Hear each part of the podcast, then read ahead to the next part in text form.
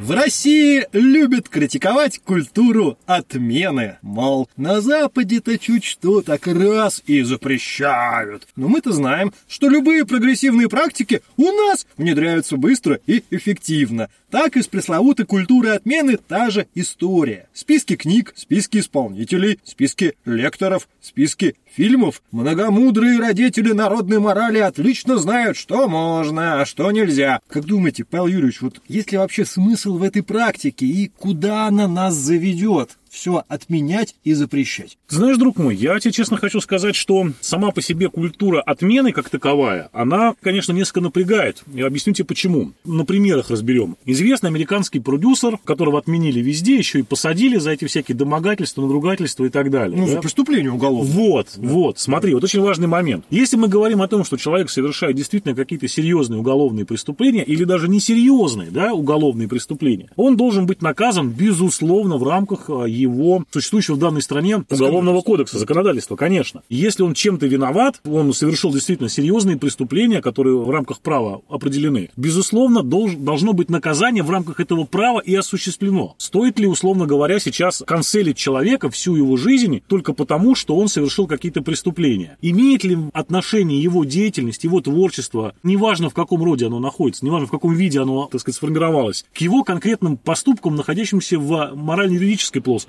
Потому что если мы вот эту историю будем экстраполировать, а сейчас это начинается потихонечку в глубину веков, то мы поймем, что нам из нашей с вами, допустим, условно говоря, истории нужно будет полностью исключить таких замечательных людей, как Александр Сергеевич Пушкин, Лев Толстой, да всех, и много-много-много-много других людей, которые, условно говоря, совершали довольно такие сомнительные морально-этические, а иногда и уголовные поступки, чего греха таить, но при этом они являются выдающимися деятелями русской культуры. Вопросов быть не может. При этом, заметь, какая интересная история. Вообще, когда мы говорим о канцелинге, то очень часто разговор идет о том, что человека преследуют за некие мысли преступления, как это определено было в замечательных наших антиутопиях 20 века. Вот само понятие, это вот мысли преступления. Когда человек позволяет себе иную точку зрения, когда человек позволяет себе сомневаться в официально принятой позиции и так далее. Это касается не только нашего богоспасаемого Отечества, это касается, в общем-то, всего мира. Что вот эта культура канцелинга, она очень активно применяется, условно говоря, политическими различными институтами внутри разных государств для того, чтобы неугодных людей, которые оспаривают некие фундаментальные основы той существующей политической власти, которая есть, не подвергая прямым политическим репрессиям, их опустить на уровень ниже возможного, полностью обнулить их точку зрения, полностью обнулить их аргументацию за счет того, чтобы натравить на них вот эту вот массу безбашенных, абсолютно зачастую низкообразованных, малокультурных и неприятных общественников, которые бегают вокруг разных тем и вот лает, только лает. Поэтому, конечно, друг мой, я к культуре вот этого самого канцелинга отношусь крайне негативно. Друзья мои, я прошу вас, конечно, прощения перед особенно либеральной и прогрессивно настроенной частью нашей аудитории. Я вообще небольшой любитель и небольшой фанат тех модных веяний, которые идут у нас в последнее время со всех возможных сторон в нашу страну. Будь то там последние инициативы различные от Black Lives Matter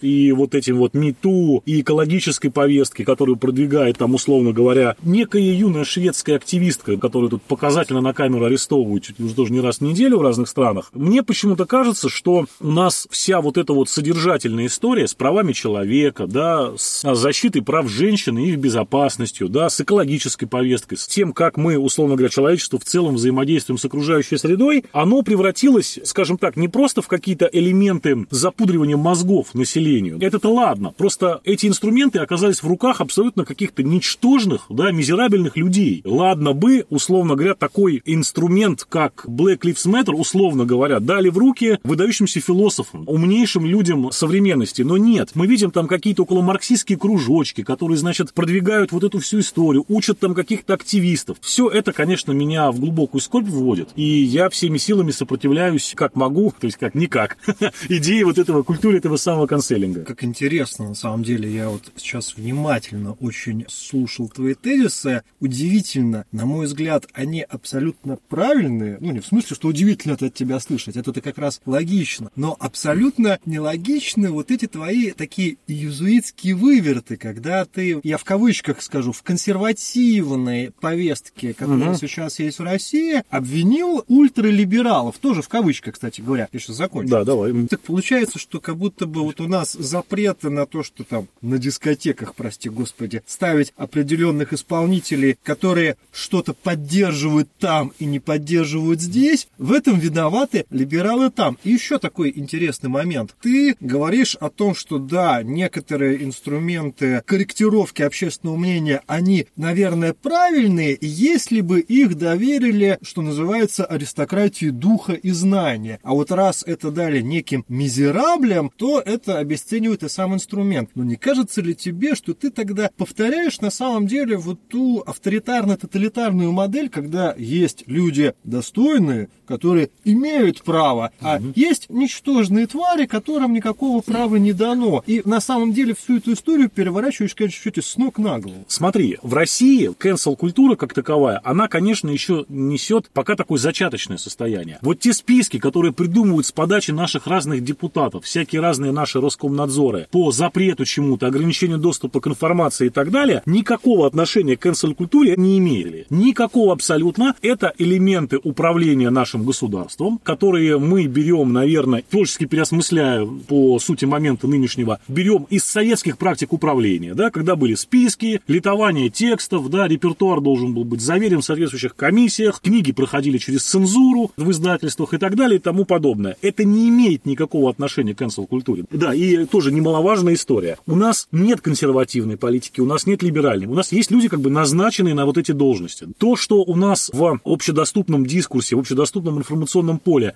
цитируется Ильин, это не значит, что наше общество консервативно. Ровно как наличие у нас свободного доступа к Ютубу, где мы смотрим интервью иностранного агента Юрия Дудя, да, с различного рода другими иностранными агентами, которых у нас называют либеральной общественностью, это вовсе не означает, что у нас эта либеральная общественность именно на либеральных, на таких вот сугубо, так сказать, в классическом смысле демократических принципах стоит. Поэтому нет, у России, как говорится, всегда особый третий путь, понимаешь, и в данной ситуации нельзя, конечно, говорить о том, что я там ставлю в вину кому-то что-то. Почему? Потому что я вообще, друг мой, с огромным скепсисом отношусь к той условно-политической карте, которая у нас в России есть, и на ней, вот согласно системе координат, разнесены некие политические силы. Мы прекрасно понимаем, что это весьма и весьма условно все, и это скорее не продукт политического процесса внутри страны, а это продукт творчества определенных политических администраторов в определенных кабинетах сидящих. Это важный момент. Соответственно, что касается того, вот в чьих руках должна быть, условно говоря, этот инструментарий. Так а я же не являюсь, это ни для кого не секрет, мне кажется, уже за 100 лишних-то выпусков нашего подкаста. Мне кажется, что всем очевидно, что я наиболее, так сказать, дремучий реакционер из нашего с тобой дуэта. То есть ты дремучий реакционер, а я еще более дремучий, да? И, соответственно, мне не близки вот эти эгалитаристские вообще концепции. Я действительно считаю, что требовать от каждого человека, проживающего в той или иной стране, в той или ином каком-то обществе, равной степени участия, условно говоря, отрицать того, что есть люди, которые лучше справляются с определенным набором, да, функций и лучше осуществляют какие-то, в том числе и управленческие функции по отношению к другим людям, это значит грубо плевать на реальность в интересах каких-нибудь доктрин. А я не индоктринированный человек. Я что всеобщую концепцию прав человека, что манифест коммунистической партии прочитаю с откровенным, так сказать, и одинаковым абсолютно критицизмом и соотнесу это со своим собственным опытом и с реалиями, которые меня вокруг окружают. Поэтому я, конечно, считаю, что должен быть профессиональный класс управленцев, людей, которые специально подготовлены, которые, условно говоря, передают некую традицию внутри своего класса управленцев. И они должны быть, ну, не знаю, можно назвать это аристократией, можно назвать это профессиональной бюрократией, это не столь важно. Важно, что любому человеку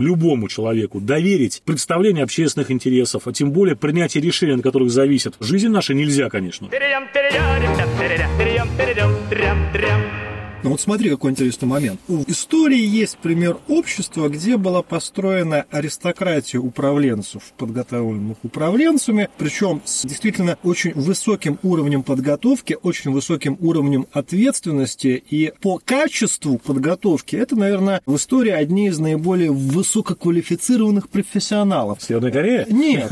Это так называемый мандаринский период Китайской империи, собственно говоря, 18-19 века. И мы знаем, что в конечном счете вот эта категория технократов, методологов, экспертов по генерации смыслов, она привела Китайскую империю к полнейшей катастрофе, из которой наши китайские соседи до сих пор, в принципе, на самом деле вылезают. И половина проблем, которые у них есть, они все вот оттуда, из 19 века. Не кажется ли тебе, что это произошло именно потому, что не было открытой практики критики, когда, условно говоря, мизерабль, да, мизерабль, мог бы выйти и сказать: позвольте, господин технократ, мне кажется, что вы дурак и говорите чушь. В пример я могу тебе привести римскую традицию, конечно, в контрпример, да, где та же самая профессиональная система управленцев добилась принципиально противоположных результатов, и да, там внутри была конкуренция. Там внутри была конкуренция, и я же не отрицаю ее, я же не говорю, что конкуренция внутри политической системы – это плохо. Просто когда, как ты правильно почитал, выходит мизерабль и говорит, что вы дурак, то мы это регулярно видим в комментах в социальных сетях, мы регулярно это видим в высказываниях на политические и экономические темы, что называется, от глубинного народа. Там все дураки. Кого не спроси, там все дураки. Никто ничего не знает, никто ничего не умеет. Живем беспросветно. Сталина на вас нету, да, вот и так далее и тому подобное. Ну, а что слушать такую критику? В чем ее содержание, в чем ее смысл? Когда ты человек, ну, критикуешь, предлагай, да, какие у тебя, да что я должен власти, это вот они там тра-ля-ля-ля-ля. Мы же все это проходили, мы же все это видели. Поэтому, да, с одной стороны, китайский пример, он показателен. Показателен тому, что система без внутренней конкуренции, даже идеально административно выстроена, она погибнет. С другой стороны, мы понимаем, что система, в которой, условно говоря, все всегда высказывают свое мнение, и вот начинается такой вот прям страна советов, где по официальным документам и по основной концепции государства все имеют одинаковые права, все имеют одинаковые обязанности перед государством, всем все поровну, и тогда и государство, и народ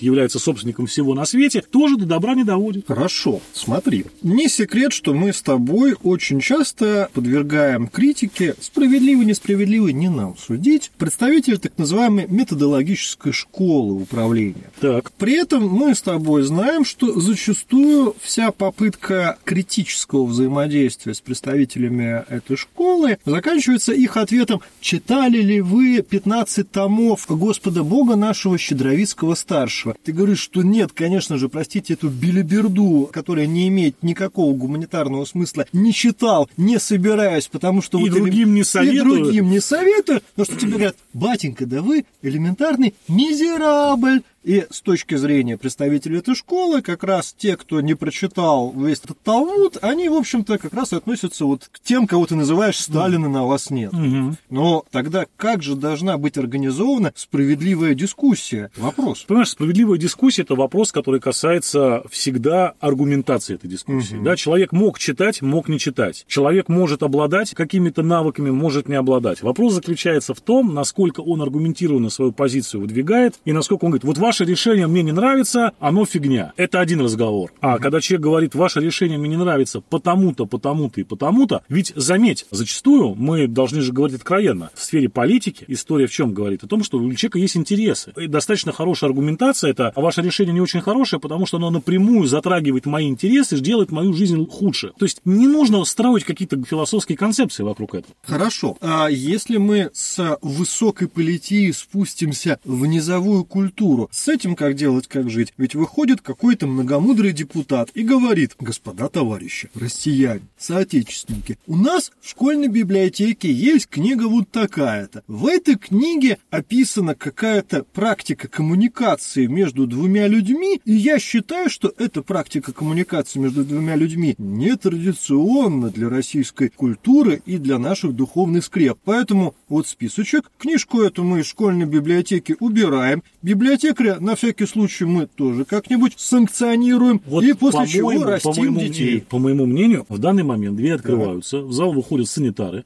берут под белые рученьки, аккуратненько колят ему, собственно говоря, голопередольчик сразу, одевают специальную белую рубашечку и везут его подлечиться, потому что у человека явно, как сейчас модно говорить в интернетах, свистанула фляга. Повторюсь, да, любой, тем более такой политический акт цензуры в отношении литературы, современный, традиционный, неважно, да, потому что если мы будем говорить о вот этих вот завуалированных нетрадиционных коммуникациях, да, практик, не побоюсь я слова. Мастер, так сказать, хождения. То, извините, пожалуйста, мы должны, мягко говоря, да, наверное, там 2/3 античной литературы убрать, в том числе исторической, которая рассказывает нам о том, как осуществлялись различного рода... Про то и говорят, что это только для тех, кто выучил древнегреческий в специально подготовленных заведениях и подписал расписку о неразглашении, что он одним глазом увидел, но не специально. Это не канцелинг, это политическая цензура и глупость. Так, а где разница, где грань между культурой отмены? Мы человека отменили, потому что он не соответствует нашим представлениям о прекрасном, и политической цензуры. Мы этого гада, во-первых, распубликовали, книги его сожгли, а сам он валит сейчас в лес. Изначально, я повторюсь, что канцелинг это же что такое? Это отношение некоторое,